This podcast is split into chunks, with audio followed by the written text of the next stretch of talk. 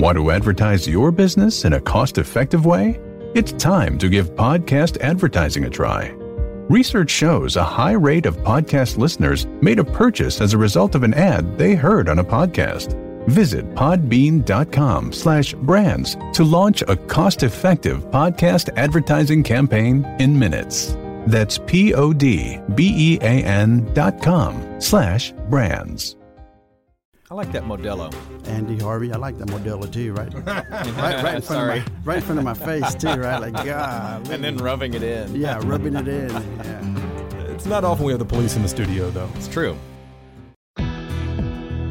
Welcome to Y'all-itics, the home of cold beer and hot takes on Texas politics. Hey, Happy New Year from the uh, Y'all-itics crew. How's it going this year, Jason? Uh, it's going great. Uh, ready to dive back in, and uh, you know it's going to be a busy year. We are in the studio today. I'm having a beer called the Professional Texan. It's from the Fredonia Brewery in Nacogdoches. Yeah, this was a toss up today. You brought two of these in and asked me which one I wanted, and I, you know, agreeably said I'll take either. So I'm having a bottle of Modelo Especial. And it's not often we have police in the studio, Mm-hmm. so we have to drink very slowly here. And responsibly, always. always, always. Yeah, Only but you, one. But you're doing it right in front of my face, right? Well- and, I, and I can't have any. we That's didn't say thing. politely. We said carefully and Oh, responsibly. uh, D- Dr. Pepper. Thank Chief, you, we, Jason. We, we got you a Dr. Pepper. You're on duty right now, man. Thanks, Dad.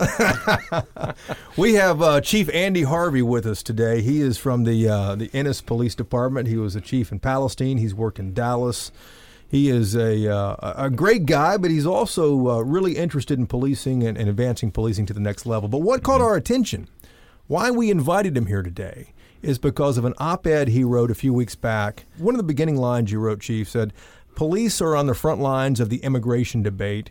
We're going to have to handle this without Congress." That's right. What's going on, man? Well, you know, so, so what happens, Jason, for us in policing is that we hear all this uh, rhetoric and policies and all that coming down from the federal government, uh, but we have to deal with what's really going on in our local communities.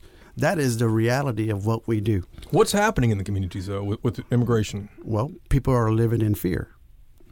And, and when you do that, that's not good for what we do as police officers, right? It's not. It's not what we were designed and built to do to go out and do immigration stuff. So, uh, so it has an effect on the uh, safety of our community. So when you say people are living in fear, you're talking about people who whose legal status, you know, may not be uh, they may not be legal, or there may be somebody in their family perhaps who's not legal, and so they're less likely to speak up and say, "Hey, a, a serious crime has been committed." Absolutely. If they don't report it, then this perpetrator is still out there doing this to somebody else. That's right, and so they know that, right? These bad guys know that that these uh, uh, possible victims they're not going to report it to us more than likely. That's not good for our community, and you know, God forbid for something to be happening in our cities like um, human trafficking or sex trafficking or anything like that, and we don't know about it because people are in fear. That's not good for anybody. And we know that a lot of these criminals are opportunists. So if somebody keeps getting away with something, maybe they get emboldened to go, "Well, why don't I do this to somebody who is a citizen next?" There you go. Yeah, so I'm, t- I'm telling you this this topic, this whole thing, this immigration discussion, it, it affects everybody, not just the uh, undocumented or immigrant community. It really has an effect on everybody. Um, yeah. Y- Y'all-itics is all about politics in Texas.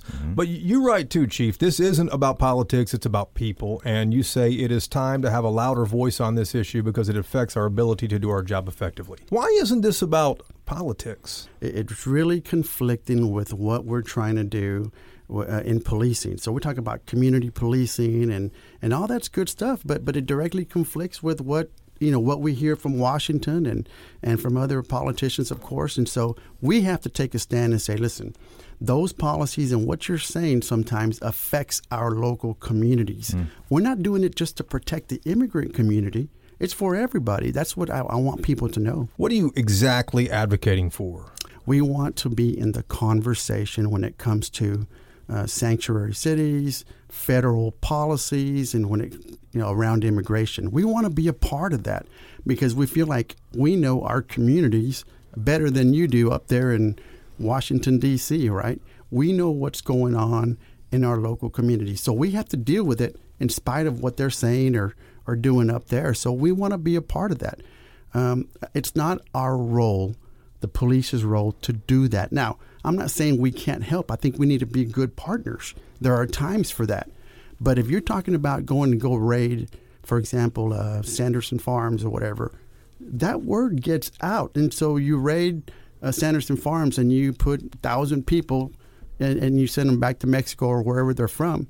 Okay, what did that do to us as a community? Now you have families without a dad or mom, and so who who has to deal with that? We do. Okay, so you're trying to put this message out there, and you're basically saying in this op ed that we as law enforcement need to do this without Congress, and yet you went to Congress to testify. Tell us where you went, who you testified to, and, and what you had to say, and what their reaction was. Yeah, you know, I was very uh, just honored to be a part of that. I went to go testify in front of the Senate Judiciary Committee, and um, it, it, was an honor to do that. I was in front of Senator Feinstein and uh, Senator Cruz and Senator Cornyn's on this. I mean, it, these are the big dogs, right? So what do you uh, what do you tell them?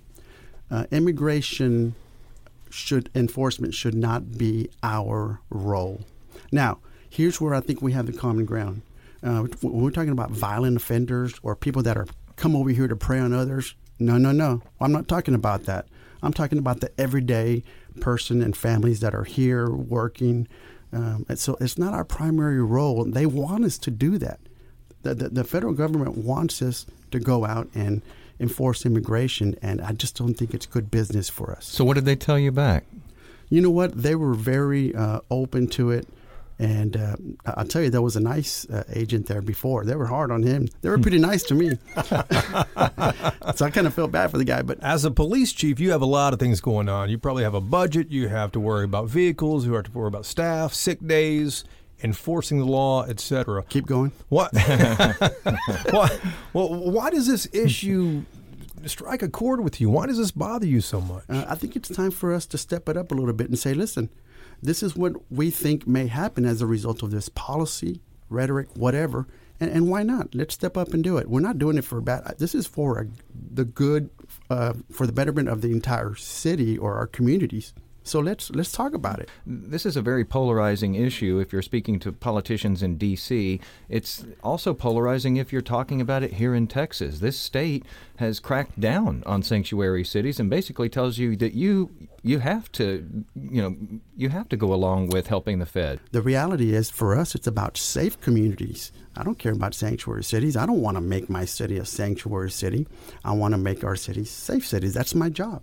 It's not often we have a police officer in studio. Give us an idea of how bad this is out there right now for immigrants. There's some real fear out there.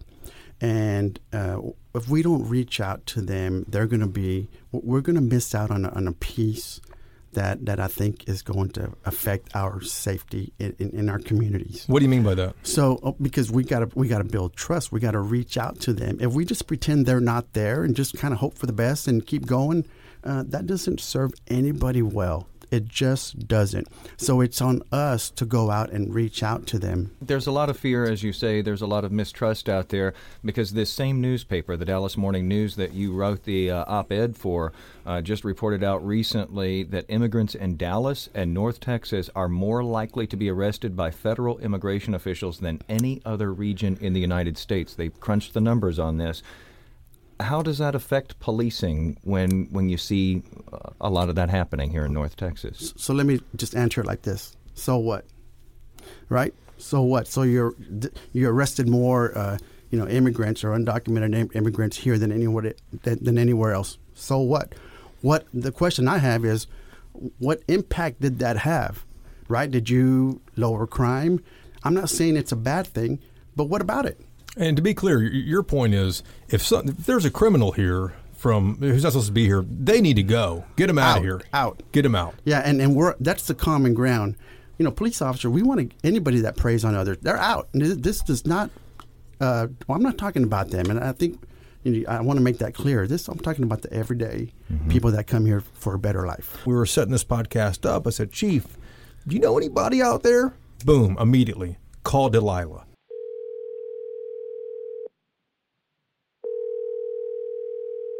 Hello? Hey, Delilah. Yes. This is Jason in Dallas with the other Jason. Can you hear us okay? Yes, I can hear you guys perfectly fine. Hey, guess who we have in the studio with us? Hello. Oh, my awesome friend. That's my buddy. Hello, Delilah. The chief was telling us that there are a number of people who might not be here legally uh, or have family members who aren't here legally, and that they're afraid just to go and report a crime if something's happened to them. Is, is that the case? That is the case. Yes, we. I hear that pretty frequently in the work that I do, um, and I've seen several um, cases where we have women that um, are beaten by their husband, but they're just too afraid to call law enforcement. There must be people who've committed crimes that have never been reported to police in East Texas. What needs to happen? I hope Chief doesn't get mad, but I think that we have to take that initiative just like Chief Andy did or Harvey did in Palestine to say, hey, I'm here. Um, I just want to build a relationship, that my job isn't just to enforce um, laws, um, but it's also to build that trust in that relationship. Chief, when we hear that from Delilah, it, it sounds very simple that you just want to show up and say, We're not just here to enforce laws and arrest people, we're here to make relationships. Is it simple? No, no, it's not. Only because of that fear that Delilah's talking about. Purposely, intentionally, the police department has to go out and add value to them. In other words, um, give them some resources and some information and, and make their quality of life better. When you do that by giving them information and resources and stuff like that, then you start earning their trust because they know you're you're you're, you're in there. I mean, you're you're you're talking to them uh, for for another reason, right? It's not just about policing. You really care about people. What you're talking about here is not radical. This is something that we've seen play out in particularly some minority communities uh, here in Texas and across this country where officers make this attempt to create more of a community policing model when they might be dealing with a public that is very skeptical of police. This is the same sort of thing that you're looking to do, but with undocumented people, perhaps. Yeah, so so you know, our job is to look at people as people, right? We don't judge and we don't. That's not our role. Our our role is to help, and so it doesn't matter to us, or shouldn't matter if whether they're documented or not. Did you get pushback though after writing this op-ed? Because you're, you- this sounds simple from you. It sounds simple when we hear Delilah say it. But what happened when you wrote it? You know, I, I think the majority of people get this, and and, and, I think, listen, and I understand. I get the other. I get the, the other argument. I, I'm not, you know, of course. The fact of the matter is, they're here. So what are we going to do? Pretend that they're not? They're here. So so we have to deal with it, and I think that's the best way for us. Some people listening might say, hey, you know, if they are not here legally, then they don't have rights. We shouldn't be spending our money on them that we pay to the police department in our taxes. What do you say to those folks, Chief? Well, well, well, that's fine. But like they say in East Texas, right? That and fifty cents to my hot cup of coffee. It, it doesn't do anything. Okay, you can talk all all day long. That's the whole point of this, right? We need to talk about it. That's the whole point. Delilah, uh, the, you know, if if you could just kind of tell us the people who you work with in the community, is there a lot of distrust or mistrust of the police? Yes, I would say yes. We don't trust law enforcement. Um, I even said I was a victim. So you say you were a victim. Tell us a little bit about your story. When I was a little girl, I, I had a family member to do some very inappropriate things to me. I think I was either in the first or second grade. Um, and we never reported crimes. Um, my mother was also a victim of family violence. My father was very physically and verbally abusive towards my mother growing up. But you all are citizens, right? Right, that is correct. But it's a mindset now. Yes. Well, I'm sorry that I mean we're very sorry that you've been through these things because nobody should go through these things. And I wanted to know, uh, Delilah, what is it like to recover and to heal uh, from being the victim of a crime when you never have that closure and that trust that you can actually get help for it? I, I think um, I'll be very honest. You're right. You don't have that closure, especially when you have been a victim of a as a little girl.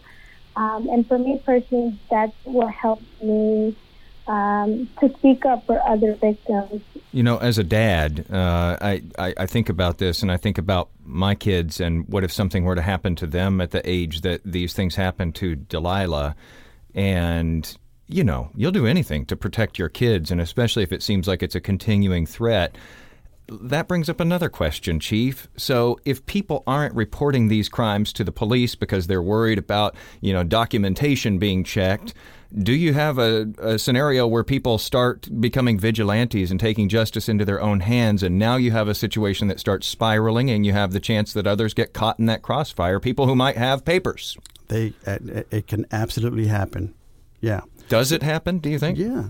Yes, they know. You know, bad guys know that. Uh, you know, especially undocumented or immigrants are, are not going to report a crime. That's why they get robbed a lot. That's why they take their money. That's why we've seen it here in Dallas many, many, many times.